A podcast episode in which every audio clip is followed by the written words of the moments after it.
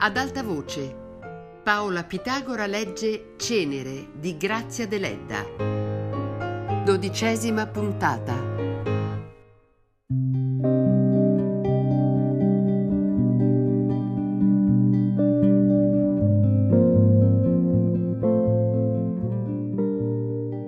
Sdraiato sul suo lettuccio, dopo ore ed ore di amarezza, di dubbio, di opprimente melanconia, egli pensava è inutile illudermi, non sono pazzo, no, ma non posso più vivere così. Bisogna che io sappia. Ah, fosse morta, fosse morta. Bisogna che io cerchi. Non sono venuto a Roma per questo? Domani, domani. Dal giorno che arrivai ripeto questa parola e l'indomani arriva e io non faccio niente. Ma che posso fare? Dove devo andare? E se la trovo? Era di questo che egli aveva paura, non voleva neppur pensare a quanto poteva accadere dopo. Improvvisamente si domandò: e se mi confidassi col Daga? Se ora gli dicessi: Battista, devo uscire, devo recarmi in questura per chiedere informazioni. Non ne posso più, sono tanti e tanti anni che trascino con me questo peso. Ora vorrei liberarmene, gettarlo via, come si getta un carico opprimente, liberarmene, respirare Bisogna snidarlo, questo verme roditore. Mi diranno che sono uno stupido. Mi convinceranno che lo sono, mi diranno di smettere. Ebbene, tanto meglio se mi convinceranno. Che giornata triste. Il cielo si abbassa, si abbassa sempre più. Avrei sonno? Bisogna che io vada, subito.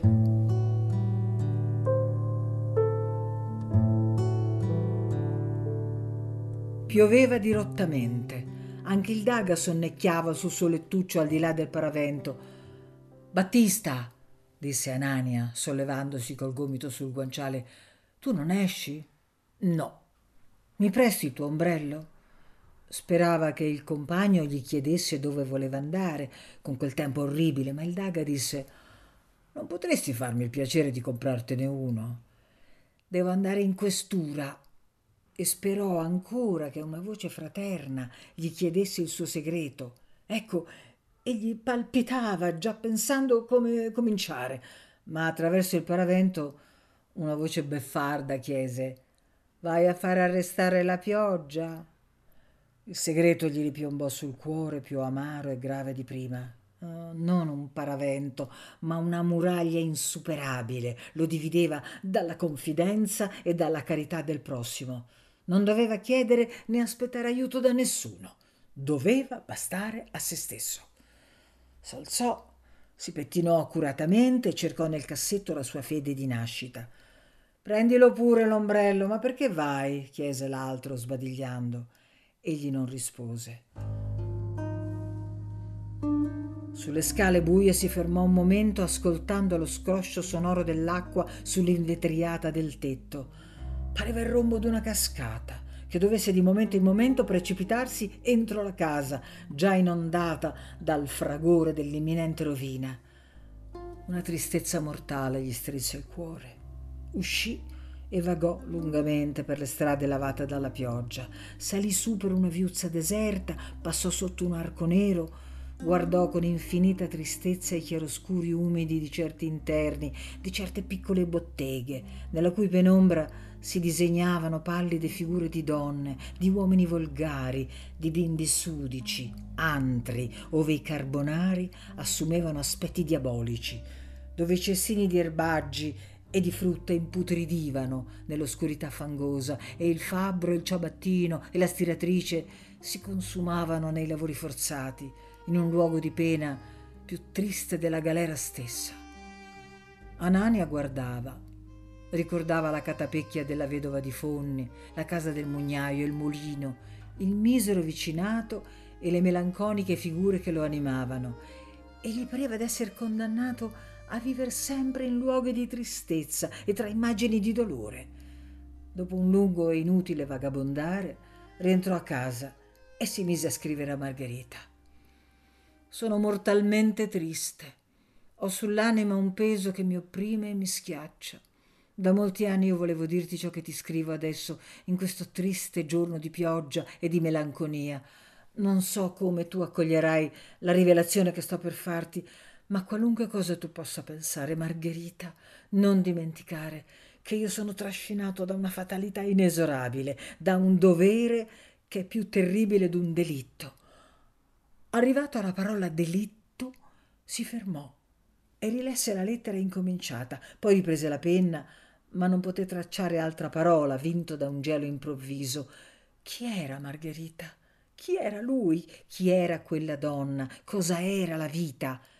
Ecco che le stupide domande ricominciavano. Guardò lungamente i vetri, il filo di ferro, gli anellini e i lacci bagnati e saltellanti su uno sfondo giallastro e pensò: se mi suicidassi. Lacerò lentamente la lettera, prima in lunghe strisce, poi in quadrettini che dispose in colonna e tornò a fissare i vetri, il filo di ferro, i laccetti che parevano marionette. Rimase così finché la pioggia cessò, finché il compagno lo invitò ad uscire. Il cielo si rasserenava, nell'aria molle vibravano i rumori della città rianimatasi e l'arcobaleno si incurvava, meravigliosa cornice, sul quadro umido del foro romano. Al solito i due compagni salirono per via nazionale e il Daga si fermò a guardare i giornali davanti al Garroni, mentre Anania proseguiva distratto, andando incontro ad una fila ciangottante di chierici rossi, uno dei quali lo urtò lievemente. Allora egli parve destarsi da un sogno, si fermò e aspettò il compagno, mentre i chierici s'allontanavano e il riflesso dei loro abiti scarlatti dava uno splendore sanguigno al lastrico bagnato. Nella mia infanzia ho conosciuto il figliolino d'un bandito famoso il bimbo era già arso da passioni selvagge e si proponeva di vendicare suo padre. Ora invece ho saputo che si è fatto frate. Come tu spieghi questo fatto? domandò Anania. Quell'individuo è pazzo, rispose il Daga con indifferenza. Ebbene no, riprese Anania animandosi. Noi spieghiamo o vogliamo spiegare molti misteri psicologici dando il titolo di matto all'individuo che ne è soggetto. Beh, perlomeno però è un monomaniaco. D'altronde anche la pazzia è un mistero psicologico complicato, un albero il cui ramo più potente è la monomania. Ebbene, ammetto, ma l'individuo in questione aveva la monomania del banditismo. Aggiungi monomania atavica. Facendosi frate, egli, sebbene uomo quasi primitivo, ha voluto liberarsi dal suo male. E finirà con l'impazzire davvero quel frate, un uomo cosciente, colto dal malanno di un'idea fissa qualunque, deve liberarsene secondandola. Tu forse hai ragione, disse Anania, pensieroso, e non parlo più, finché non arrivarono all'angolo di via Agostino de Pretis. Allora disse, svoltando strada, eh, voglio prendere, mi hanno incaricato di prendere l'indirizzo di una persona, devo andare in questura. Il compagno lo seguì curioso. Chi è questa persona? Chi ti ha incaricato? È del tuo paese? Ma Anania non si spiegava. Arrivati davanti a Santa Maria Maggiore, il Daga dichiarò che non sarebbe andato oltre. Allora aspettami qui, disse Anania, senza fermarsi. Ti dirò poi. Messo in curiosità, il Daga lo seguì per un tratto, poi lo aspettò sulla gradinata della chiesa. Il dado è gettato? chiese con enfasi quando Anania ricomparve.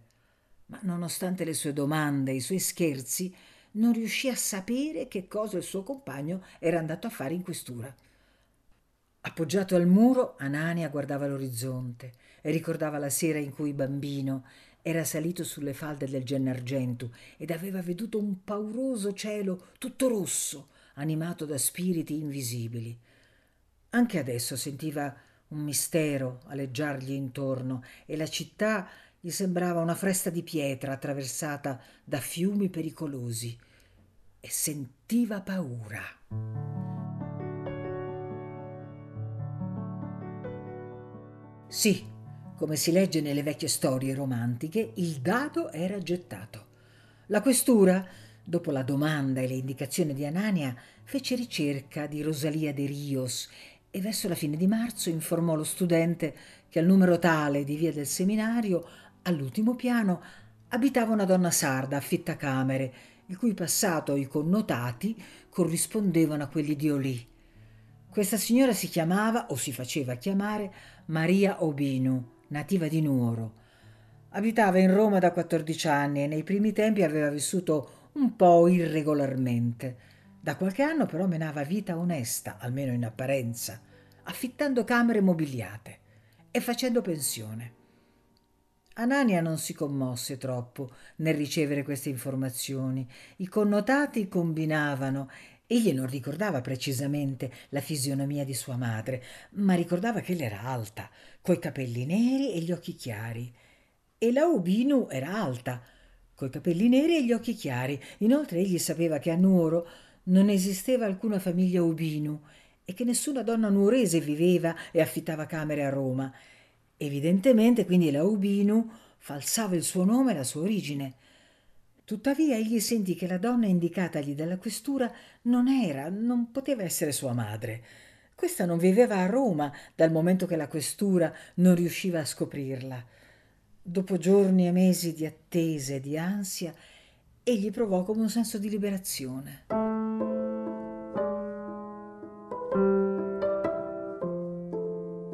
Primavera penetrava anche nel cortile melanconico di Piazza della Consolazione in quell'enorme pozzo giallo esalante odore di vivande, animato dal canto delle serve e dal gorgheggio dei canarini prigionieri.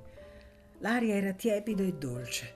Sul cielo azzurro passavano nuvolette rosee e il vento portava fragranze di rose e di viole. Affacciato alla finestra, Anania si abbandonava ai suoi sogni nostalgici. L'odore delle viole, le nuvole rosee, il tepore della primavera tutto gli ricordava la terra natia, i vasti orizzonti, le nuvole che dalla finestra della sua cameretta egli vedeva affacciarsi o tramontare fra gli elci dell'ortobene. Poi ricordava la pineta di Monte Urpino, il silenzio delle cime coperte da sfodeli e di iris violette, il mistero dei viali vigilati dal puro sguardo delle stelle. E la figura diletta di Margherita dominava i freschi paesaggi natii circondata di asfodeli e di gigli selvatici, coi capelli di rame sfumati nel fulgore del cielo metallico. La primavera romana non lo commoveva che per le rimembranze. Gli sembrava una primavera artificiale, troppo ardente e luminosa, troppo abbondante di fiori e di profumi, Piazza di Spagna, ornata come un altare, con la scalinata coperta di petali di rose mosse dalla brezza, il pincio con gli alberi avvolti di fiori violacei, le vie profumate dai cestini di narcisi e di ranuncoli che le fioraie, ferme sull'oro dei marciapiedi, offrivano ai passanti, tutta questa ostentazione, tutto questo mercato della primavera, dava allo studente l'idea di una festa banale che a lungo andare rattristava e disgustava. La primavera palpitava al di là dell'orizzonte. Giovinetta selvaggia e pura, ella scorrazzava attraverso le tancas coperte d'erbe alte e aromatiche e cantava con gli uccelli palustri in riva ai torrenti e scherzava coi mufloni e con le lepri fra i ciclamini sotto le immense querce sacre ai vecchi pastori della Barbagia e si addormentava all'ombra delle rocce fiorite di musco, nei voluttuosi meriggi, mentre intorno al suo letto di felci e di pervinche gli insetti dorati ronzavano amandosi e le api suggevano le rose canine estraendone il miele amaro, amaro e dolce, come l'anima sarda. Anania amava e viveva in questa primavera lontana, Seduto accanto alla finestra guardava le nuvolette rosee e si immaginava di essere un prigioniero innamorato. Una sonnolenza piacevole gli velava lo spirito, togliendogli la forza e la volontà di pensare a determinate cose. Le idee venivano e passavano nella sua mente così come le persone passano per la via. Lo interessavano per un attimo, ma non si fermavano ed egli le dimenticava subito. Più che mai amava la solitudine e persino la presenza del compagno lo irritava, anche perché il Daga lo derideva continuamente. Noi vediamo la vita sotto aspetti ben diversi, gli diceva, cioè io la vedo e tu non la vedi. Io sono miope e vedo, attraverso lenti fortissime, le cose e le umane vicende, nitidamente, rimpicciolite. Tu sei miope e non possiedi neppure un paio d'occhiali. Talvolta infatti pareva ad Anania di avere un velo davanti agli occhi. Egli viveva di diffidenza e di dolore. Anche la sua passione per Margherita, in fondo, era composta di tristezza e di paura.